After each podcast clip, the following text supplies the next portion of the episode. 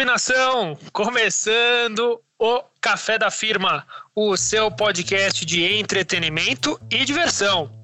Aqui é Daniel Grossman e estou com ele, Murilo de Brito Bonanome. Boa tarde, Mu, tudo bem? Fala, Dani, tudo bem? Por aqui, tudo incrível, tudo correndo bem, tudo indo ótimo. O dia hoje acordou um pouquinho mais nublado, né? Daquele jeitinho um pouco mais friozinho, daquele jeito que eu prefiro, para ser bem sincero. Estamos nesse momento em casa. Fora isso, está tudo certo, Dani. Como vai você, meu almirante? Tudo bem, tudo bem. Aqui na capital paulista, sol entre nuvens, como você bem disse. Ansioso, né?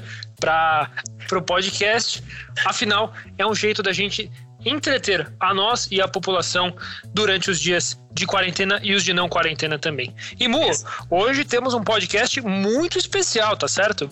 É, eu fiquei sabendo que a gente tem um convidado extra, é isso mesmo, Dani? Pois é, posso anunciar quem é a fera? Que é isso, rufem os tambores, por favor, e faça essa Vamos honra. lá. A fera atende por Bruno Arantes Coelho. Tudo bem, Brunão? Bem-vindo ao Café da Firma. Alô, alô, eu não sei descrever a honra que é para mim agora estar gravando esse podcast. Primeira vez participando com o coração 100% aberto e com o maior orgulho do universo estar ao lado de Murilo Bonanome e Daniel Grossman, que agora está complicando aqui com a risada do meu lado. Eu não estou sabendo lidar com isso, mas o mais de, de resto estamos nos adaptando com o home office, com o trabalho do dia a dia. E no mais é isso, como estão as coisas por aí. Excelente, Bruninho, excelente. Puta, cara, por aqui tudo bem. Fico muito feliz que você esteja bem, cara. Você tá em São Paulo? Você tá onde? Cara, eu fiquei em São Paulo. Confesso que fiquei um pouco assustado com o coronavírus, com quanto ele se espalha rápido e queria ir pra Formiga, queria fazer o home office de lá. Só que o medo de levar esse vírus pra minha família, de levar esse vírus pra minha avó, que já não pode mais ficar pegando qualquer coisa. Acabei ficando em São Paulo, acho que vou ficar pra curtir, entre aspas, a quarentena aqui em São Paulo mesmo. Você tá falando de onde agora? São Paulo também, cara, da minha casa, sem grandes notícias. Ô, Bruno, eu acho que... Não, vou ficar aqui. Acho que vou ficar aqui, não tenho tanta certeza. Ô Bruno, acho que o pessoal que tá nos ouvindo nesse momento, nossos caros ouvintes, acho que eles não conhecem ainda muito bem assim a figura que é Bruno Coelho, não é mesmo, Dani? Pois é. Eu acho até que o nosso querido convidado merece uma introdução de respeito, Mo. O que, que você acha? Que tal a gente fazer um bate-bola jogo rápido, nosso famigerado bate-bola jogo rápido, com esta figura Bruno Coelho que está aqui do nosso lado? O que, que você acha? Vamos lá. Perguntas curtas respostas rápidas para ele. Bruno Arantes Coelho, tá preparado, Brunão? Não, na medida do possível, vou dar o meu melhor, fazer o que o professor disse e sair com os três pontos. Alguma, alguma restrição de pergunta aí, Brunão? Não? A gente pode perguntar qualquer coisa? na medida do possível, na medida de pensando que isso aqui vai ser publicado, pessoas vão escutar. É, porque assim, café da firma é assim, a gente não tem papas na língua, né? É, que ótimo. Essa é, Essa é uma das marcas registradas do café da firma. Papo sempre aberto e sempre com muita informação e entretenimento. Vamos lá, Dani, pode começar. Brunão, vamos lá, na goela, hein? Uma comida. Churrasco. Uma cor. Azul, do Cruzeiro, meu time de coração. Um livro. Como ir de um a um milhão. Uma atividade. Jogar futebol. Apesar que tem anos que eu não jogo. Uma viagem que você gostaria de fazer? Cara, eu gostaria de pegar o carro e subir o litoral brasileiro. Tirar aí umas duas, três semaninhas para isso. Quem sabe agora no final do ano. Um lugar para visitar. Inglaterra. Biscoito ou bolacha? Bolacha, pelo amor de Deus, sou mineiro, respeito. Quente ou frio? Frio. Água com ou sem gás? Água com gás não, não dá, cara. Não é água aquilo lá. É água sem gás com toda certeza. limão ou gelo? Só gelo sem limão, por favor. Uma música. É Don't Stop Me Now do Queen. Maior banda da história. E último, café ou chocolate? Um cafezinho, né? Ah, Nunca é demais, não. É não tem como. Que o café da firma que não tem como. Tem que agradar o professor. Agora sim. Agora sim. Agora sim, Brunão respondeu a verdade na lata. E essa é, esse é o mote né, do café da firma. É responder o que vem na telha. Aqui a gente não esconde informação. E aí, nossos queridos ouvintes, falando em informação, tem um dever cívico aqui do Café da Firma, com toda a situação que a gente está passando do, do coronavírus e os casos se multiplicando aqui no Brasil. É importante só alertar os nossos ouvintes que, por favor, se cuidem, tomem as medidas preventivas, lavem e higienizem bastante as mãos. Tomem cuidado de toda a população, jovens idosos. Fiquem em casa, por favor, e juntos a gente vai superar essa. Ajudando a um e a todos, a gente já faz a diferença para um país melhor. Beleza? Eu queria aproveitar que você tocou nesse ponto. Eu queria dividir com vocês dois, afinal, o intuito do Café da Firme é a gente compartilhar, não é mesmo? A situação que a gente está vivendo está me trazendo bastante aprendizados, de certa forma, viu? Eu ando aprendendo muito com essa quarentena, né, que a gente anda passando, por uma questão de que a gente não pode, a gente não deve é, se apresentar nos nossos escritórios de trabalho para poder exercer as nossas tarefas diárias e, enfim, conseguir efetivamente trabalhar, né? Então a gente tem, eu, não, eu, eu, acredito que vocês estejam imersos na mesma que eu, nós estamos de home office, né? Praticando home office já indo para o nosso quarto dia, quinto dia já quase. E eu tenho encontrado, assim, home office para mim sempre foi uma prática que eu fazia algum dia da semana, geralmente de terça-feira, mas era um, um, dia, um dia da semana que eu tirava para ter essa prática, poder ter um pouco mais de foco, dar uma equilibrada na minha agenda, pensar um pouco no meu well-being. Mas nesse momento que eu estou fazendo home office todos os dias, e aí já fechando quase que uma semana inteira de home office, a experiência está sendo bem desafiadora para mim, viu? Eu não sei como tá para vocês, mas para mim está sendo bem desafiador em alguns quesitos. O primeiro deles, por exemplo, é controlar o meu tempo. Eu ando percebendo que muitas vezes eu acabo começando mais cedo por não ter a necessidade de me deslocar até a firma para poder trabalhar, então eu acabo começando mais cedo. E muitas vezes eu me pego terminando bem mais tarde do que eu, do que eu gostaria e barra deveria. Eu acabo me engajando na minha atividade, eu fico ali isolado na minha bolha, eu vou trabalhando no meu eu, e quando eu percebo, a hora já passou. Isso está sendo bem complicado. E a segunda parte que eu tô achando bem difícil, acho que inclusive essa semana eu dei uma pesquisada em algumas, alguns artigos que falavam sobre isso, é que nas, nos primeiros dias de home office eu acabei trabalhando no mesmo local que, por exemplo, eu fazia minhas refeições.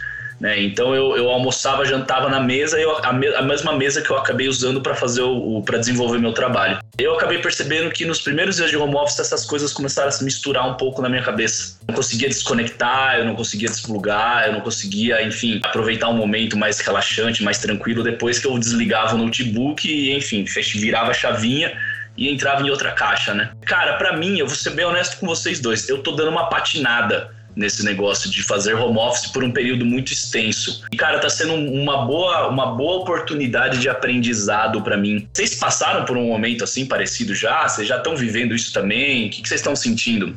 Cara, por enquanto, agora a gente está completando o quarto dia, né? Que nem você falou. A minha sensação que eu tô tendo é que eu tô há três meses fazendo home office. Parece que o tempo não passa as coisas não rendem que nem poderia estar rendendo. Principalmente porque no dia a dia você está com pessoas, é muito gostoso. Você às vezes vai trabalhar com alguém do seu lado, você vê a pessoa trabalhando, você poder pegar insights da pessoa sobre o que, que você está fazendo, porque ela está ali no ao vivo, vai poder falar ao vivo para você o feedback. Eu acho que é uma coisa muito muito única, porque aqui agora para a gente poder conversar com alguém tem que marcar call, achar lugar na agenda pegar uma hora que a internet está boa, se a internet começar a cair, uma reunião que era de meia hora vai para uma hora, fica improdutiva. E o maior problema está sendo a quantidade de reuniões via plataforma online que a gente está tendo até agora, viu?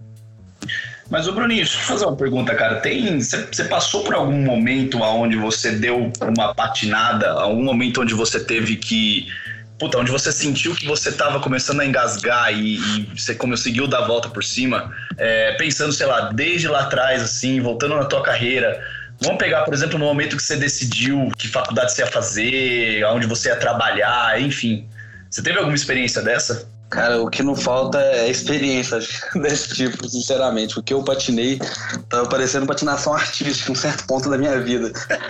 Mas com relação a escolher carreira, cara, eu escolhi minha carreira muito no susto. Acho que a maioria das pessoas com 18 anos faz isso. Que é quando você vai escolher um curso, e vai falar assim: pronto, pro resto da minha vida agora, no meu caso, eu vou ser engenheiro civil. Vou construir casas, vou construir pontes vou possibilitar o progresso do meu país até você começar a fazer o curso, começar a estudar na prática, começar a ver que não é bem isso que você quer. Tô falando no meu caso. E aí vem a pergunta de o que, que eu vou fazer da minha vida. Escolhi um curso, agora eu sou obrigado a fazer esse curso pro resto da minha vida, vai virar minha profissão. E aí foi quando eu descobri que não é bem assim. Fiz diversos estágios e eu acho que esse foi um diferencial muito grande. Fiz estágio na área de engenharia civil, na parte de pesquisa de engenharia civil. Fiz estágio na parte da obra de engenharia civil, no dia a dia. Fiz estágio na parte de elaborar projetos de obras, de casas, e ainda assim vi que não estava satisfeito quando já tinha dado tiro para tudo quanto é lado. Apareceu uma organização que me ajudou muito estudantil, uma organização chamada Enactus, já fazendo aqui uma propaganda,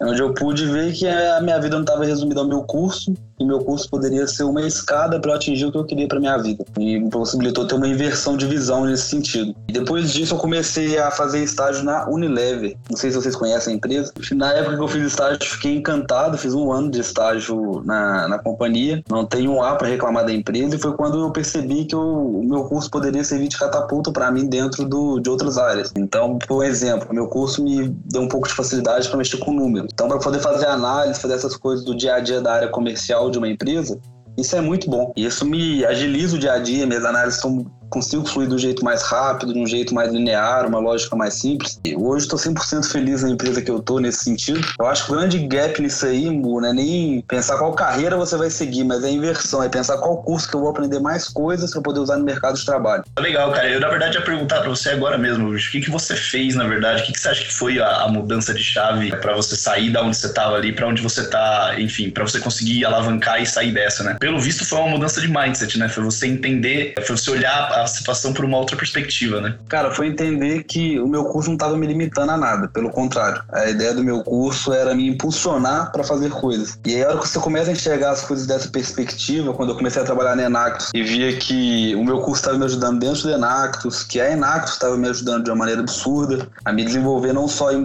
coisas como cálculo, como calcular um pilar, calcular uma viga, mas em como conversar com a pessoa, como dar um feedback, como aprender a fazer coisas novas, eu acho que é um diferencial do caramba. E aí quando você aprende a fazer coisas novas e junta com as experiências que você tem na sua faculdade, no, no seu dia a dia, eu acho que é aí que tem um gap de aprendizado. Você começa a poder olhar para outras carreiras e aí você pode fazer o que você quiser. Cadê Daniel Grossman? Queremos ouvir sua voz ao microfone. Fala, eis-me aqui, pessoal. Cara, para mim, a minha experiência foi um pouco diferente da do Brunão. Eu também sou formado em engenharia civil, uma similaridade. Porém, já no meu segundo, terceiro ano, eu percebi que eu não gostaria de trabalhar no ramo. E aí eu falei como que a engenharia, com o perdão da palavra, vai me permitir construir um futuro melhor para mim, né? O que, que eu posso absorver da engenharia? Quais são duas, três é, alavancas para o meu futuro profissional. É, eu nunca também gostei muito da faculdade, eu sempre, a hora que eu mais gostava da faculdade era a hora de ir embora. Eu falava, puxa, o é, que, que seriam duas coisas assim que eu, que eu gosto de lá? E acho que foram duas habilidades não técnicas foram duas habilidades comportamentais. Primeiro, acho que a, a resiliência, assim, eu acho que a vida é como se fosse um videogame, né? A próxima fase sempre é mais difícil. E conforme você vai avançando no curso, né, as coisas vão ficando mais complexas também. E o segundo ponto foi de relacionamento interpessoal, né? É, particularmente a minha faculdade era bem heterogênea, assim, as pessoas eram muito diferentes entre si, então você acabava lidando com pessoas, com pessoas, com cabeças, backgrounds, ideias muito diferentes da sua. Então, naturalmente você cresce organicamente só de interagir com essas pessoas. Então acho que resiliência e capacidade interpessoal é, seriam as grandes, os grandes pontos assim que eu destacaria. E aí já para passar a bola para o Mu, é, tem uma pergunta aí nessa fase de estágio, final de faculdade, né? Muitas das discussões acadêmicas hoje em dia, a gente fala sobre a mudança dos conceitos ensinados né, nas faculdades. Muitas das profissões que são oferecidas hoje não existiam há cinco anos e muitas das profissões que vão existir daqui a 10, 15 anos nem passa pela nossa cabeça hoje. Quer dizer, o mundo está mudando muito rápido e o que é verdade hoje pode não ser verdade amanhã. Mu, diante disso, né, o que, que você acha? Como que as faculdades, instituições de ensino e as próprias é, empresas, principalmente aquelas mais receptivas para estagiários, o que, que elas podem fazer para trazer mais essa inclusão e permitir melhor a absorção desses recursos? Pô, Dani, aí você jogou uma bola pingando aqui para mim que não adianta você tomar essa aguinha aí não logo depois de jogar essa bomba aí no meu colo, tá? Que aí você não me faz facilita a vida, viu? Mas não, a ideia aqui é discutir nós três. E você é o nosso capitão. Mas, cara, eu acho que você tem toda a razão. É, hoje a gente vê uma mudança muito rápido, né, de carreiras, né? Eu vou citar, por exemplo, outro dia eu tava conversando com uma amiga minha, uma colega da IBM, por exemplo, e ela me comentou que da IBM na minha cabeça, né, o que, que você enxerga, né? Peço desculpas aí para as pessoas da IBM que estão ouvindo, então eu vou falar o que eu sei, se eu falar alguma coisa errada, depois vocês me corrijam. Eu tinha na minha cabeça que a IBM ela era uma fornecedora de equipamentos eletrônicos Na verdade, a primeira coisa que essa minha colega me comentou quando a gente estava conversando foi a IBM é uma grande empresa de serviços. Hoje em dia, a tecnologia que a gente oferece já é vasta, já é oferecida, já não é uma coisa muito. Tirando o Watson, que é uma tecnologia verdadeiramente super avançada, os serviços bancários, por exemplo, da IBM, são extremamente preparados, é, são extremamente robustos. Ela oferece o serviço, na verdade, para grandes bancos, por exemplo, Bradesco, e enfim. E eu fiquei perplexo com isso, né? Eu falei, nossa, mas que interessante, né? Então, uma empresa que eu achava que, na verdade, contratava muitos, muitos desenvolvedores, por exemplo, na verdade, tem uma equipe de vendas extensa. Isso foi uma coisa que me chacoalhou um pouco. E aí, continuei conversando com ela, ela foi me comentando uma, algumas outras coisas, e ela entrou numa área muito interessante que ela falou que era a área dos, do, do pessoal lá, que, bom, como eles trabalham com muitos sistemas bancários, eles têm uma área lá de hackers, entre aspas, digamos assim, né? São pessoas que trabalham em função de descobrir as falhas dos sistemas para poder corrigir elas, né? E essas pessoas, elas vêm, e aí, elas vêm das mais diversas formas de, de profissões que você pode imaginar.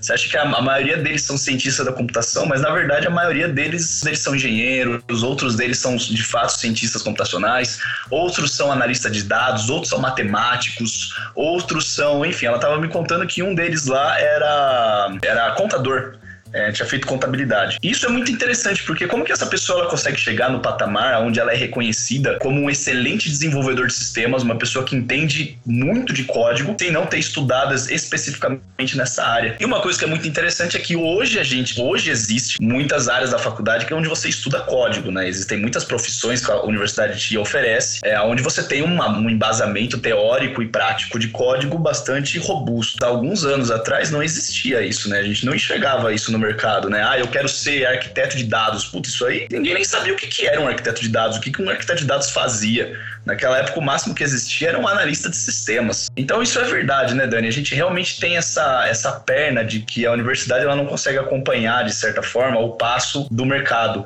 Mas aí eu te proponho, eu, eu, eu, na verdade, te proponho é, uma reflexão. Como que a universidade ela consegue captar as, as necessidades do mercado e trazer para dentro cursos preparatórios para os alunos de pós, mestrado ou até mesmo cursos de graduação que correspondam à expectativa do mercado. E a resposta é bem clara. A universidade ela não pode perder o vínculo que ela tem com o mercado de trabalho. Né? Ela precisa ter esse vínculo constante com o mercado de trabalho. Ela precisa estar sempre conversando com o mercado de trabalho e vice-versa. Só que recentemente é, eu gostaria que você, puta, me ajudasse na reflexão. Poucas foram as oportunidades que eu percebi, por exemplo, aonde nós no mercado de trabalho, enfim, com a sua experiência profissional, com a minha experiência profissional, a gente voltou a resgatar o que veio, o que vem de dentro do, da universidade, né? Eu acho que poucas vezes, poucas vezes, lógico, a gente chegou a acessar, claro, uma vez ou outra, mas poucas vezes a gente voltou para dentro das universidades, buscou conhecimento lá dentro. Você conseguiu alguma vez desenvolver alguma coisa desse tipo? Para mim foram raríssimas as vezes que isso aconteceu. Para mim fica muito fragmentado.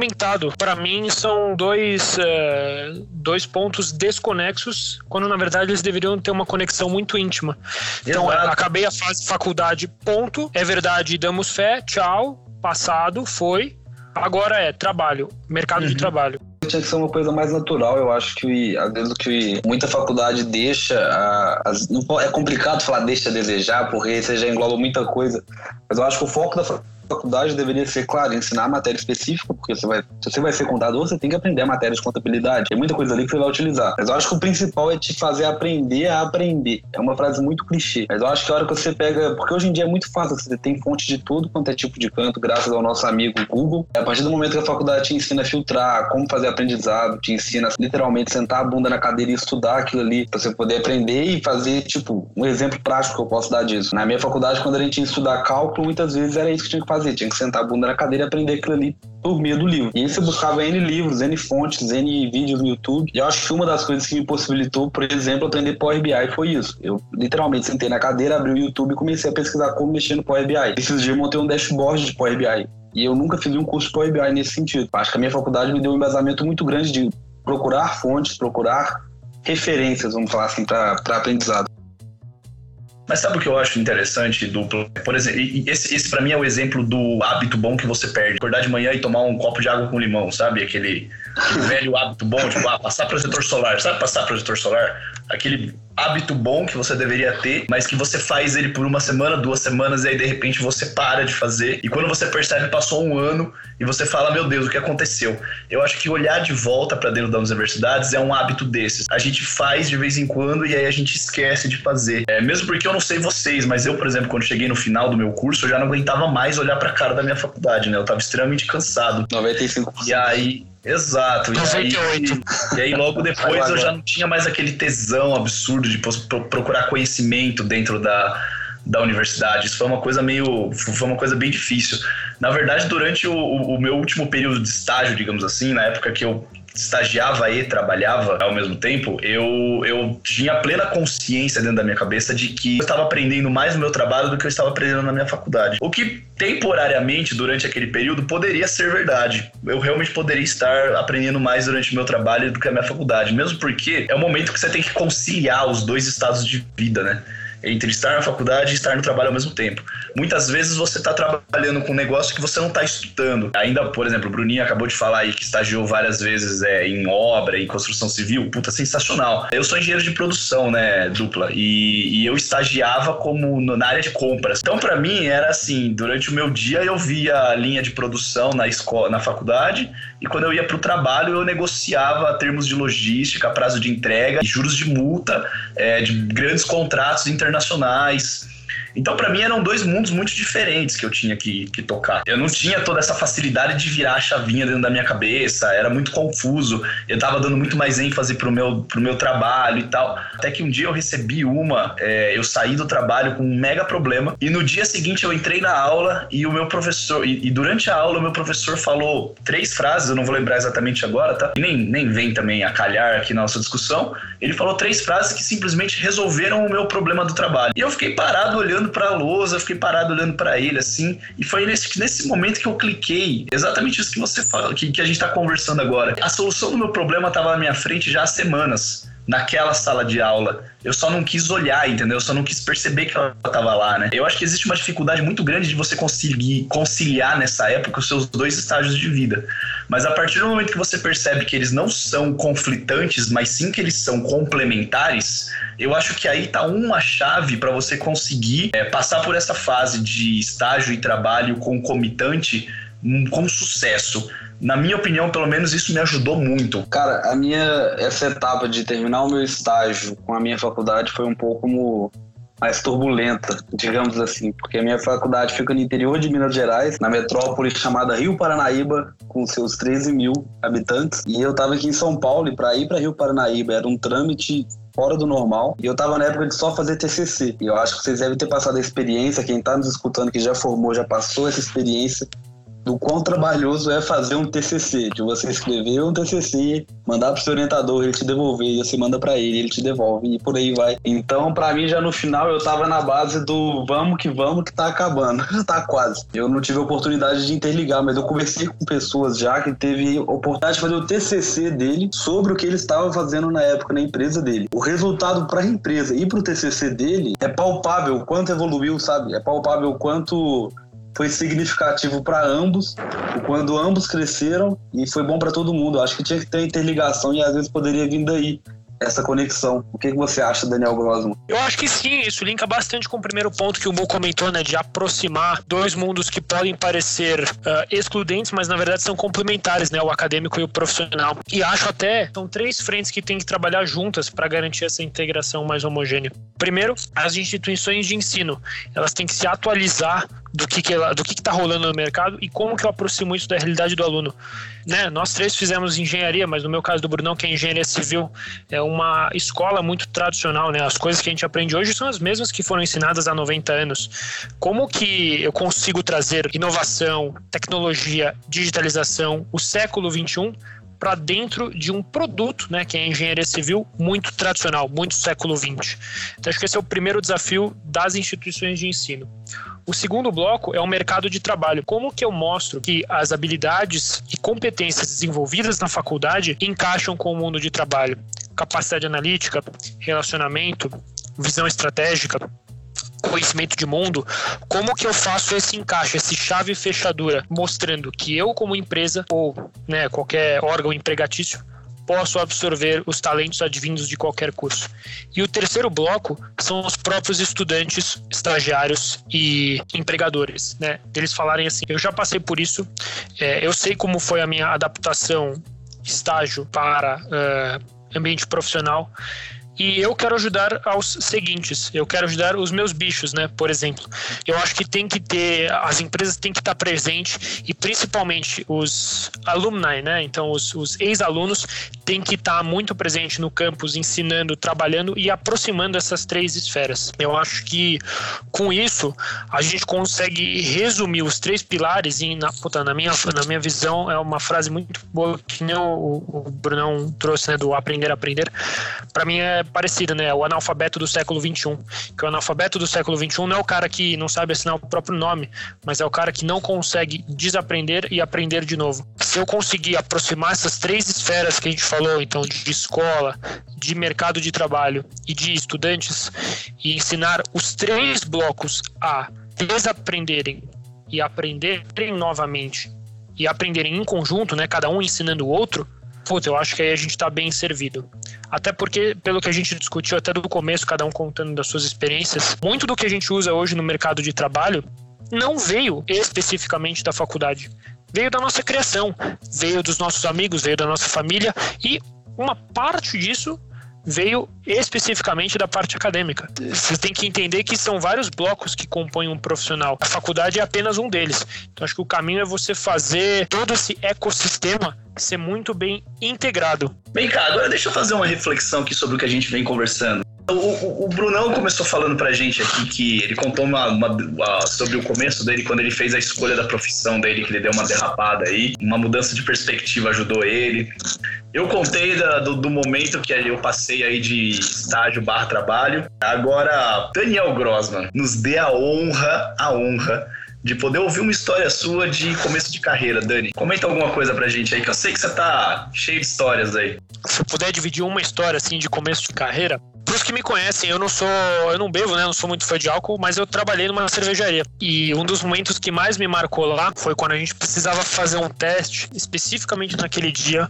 O prazo estava muito apertado e a gente falou: olha, a gente precisa rodar esse teste hoje. Não tem jeito, tem que ser hoje, o dia é hoje e vambora. E aí eu falei, maravilha, vamos fazer o planejamento, vamos fazer a, a, as orientações, o passo a passo. E aí depois a gente vai e testa. E aí a turma falou, beleza, é isso, é isso, é isso. E aí eu falei, putz, será que a gente vai conseguir fazer isso hoje no prazo, né? Já era tipo 11 da manhã, assim. Talvez não daria tempo naquele próprio dia. E eu aprendi o valor da motivação, o valor do sentimento de dono, o valor do espírito de equipe. Todo mundo absolutamente parou o que estava fazendo. A gente foi junto rodar aquele teste e quando eu vi o meu chefe, diretor da fábrica, transportando uma mangueira de um tanque para outro, subindo numa escada e colocando para testar, eu falei, cara, quando a gente tem paixão e quando a gente tem sentimento de dono pelo nosso negócio, qualquer que ele seja, isso tem muito mais valia que qualquer conhecimento técnico, qualquer graduação, qualquer PhD ou qualquer outra, outra graduação. Uma dor que eu sinto muito no mercado de trabalho é a falta do sentimento de dono. Ah, hoje foi um dia ruim no trabalho. Putz, que pena.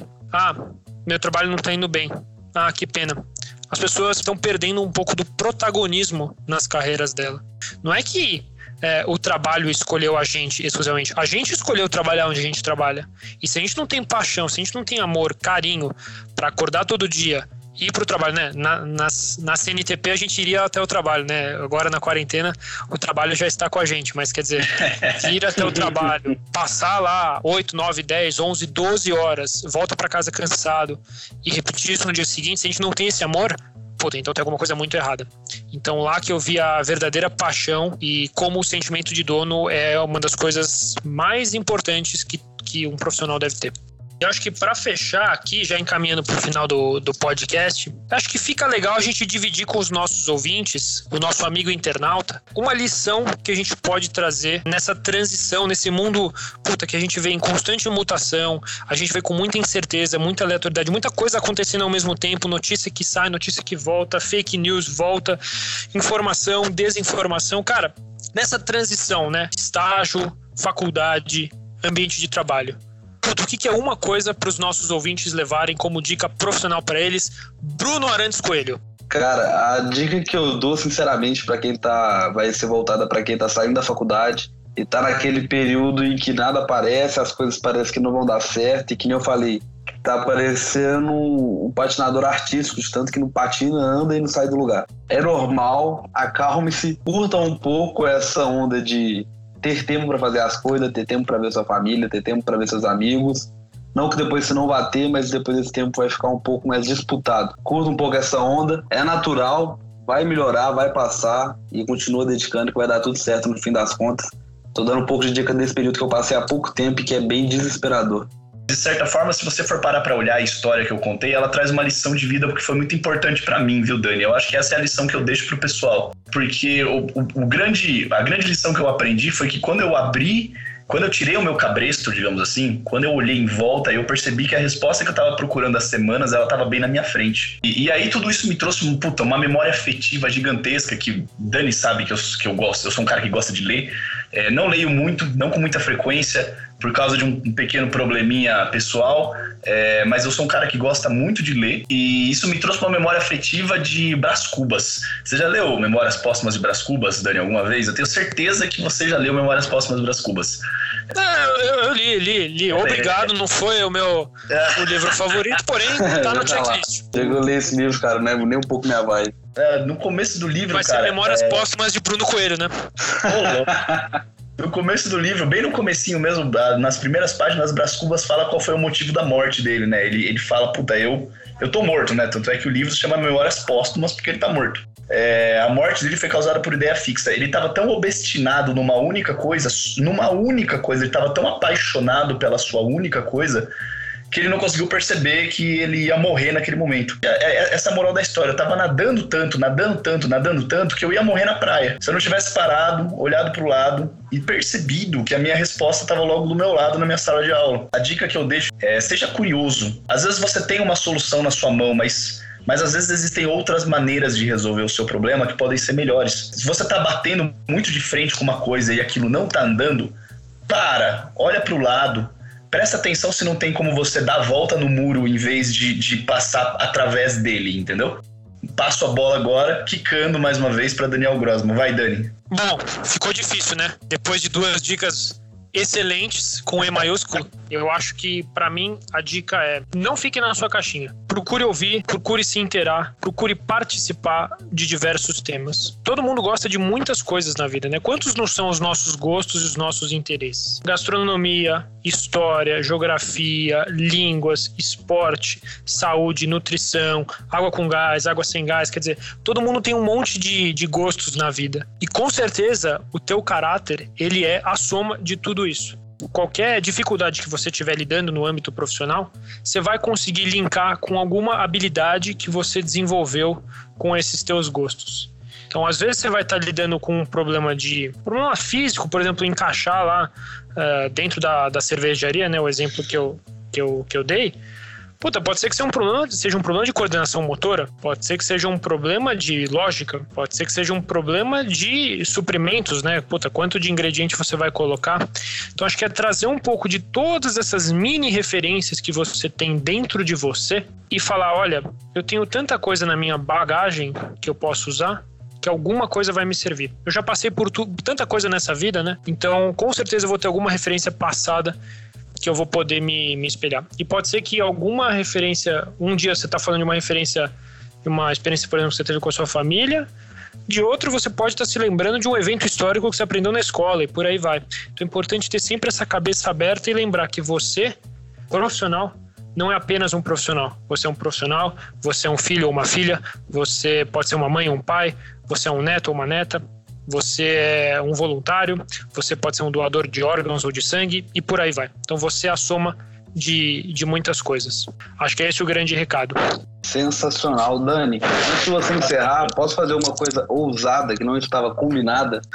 E eu queria convidar outras pessoas que, caso queiram participar do, do podcast de alguma maneira, de mandar um e-mail. Quem já conhece eu, Murilo e Dani, chama no WhatsApp, conversa E quem não conhece, mas que estiver ouvindo de alguma maneira, que a gente espera que um dia isso aconteça, manda um e-mail para cafédafirma.outlook.com. Pode enviar, eu acabei de criar o e-mail, inclusive, acabei de verificar se o nome está, está vago, o nome está vago. cafédafirma.outlook.com, envie, nós vamos tirar uns três minutinhos do próximo podcast para poder conversar, debater Qualquer coisa eu crio um e-mail falso e mando pra parecer que alguém mandou pra gente. Brincadeira. Boa, Brunão. Espero contar com a participação de todo mundo isso aí. Maravilha. E se você, amigo internauta, tiver algum feedback desta gravação, por favor, não se esqueça, reforça o convite. café da firma, outlook.com. Daqui de casa, faço o meu especial agradecimento a ele, Murilo de Brito Bonanome, obrigado por mais uma parceria e um agradecimento com A maiúsculo a ele, Bruno Arantes Coelho pela participação singular nesse Café da Firma. Pessoal, um grande abraço, lavem as mãos e se cuidem.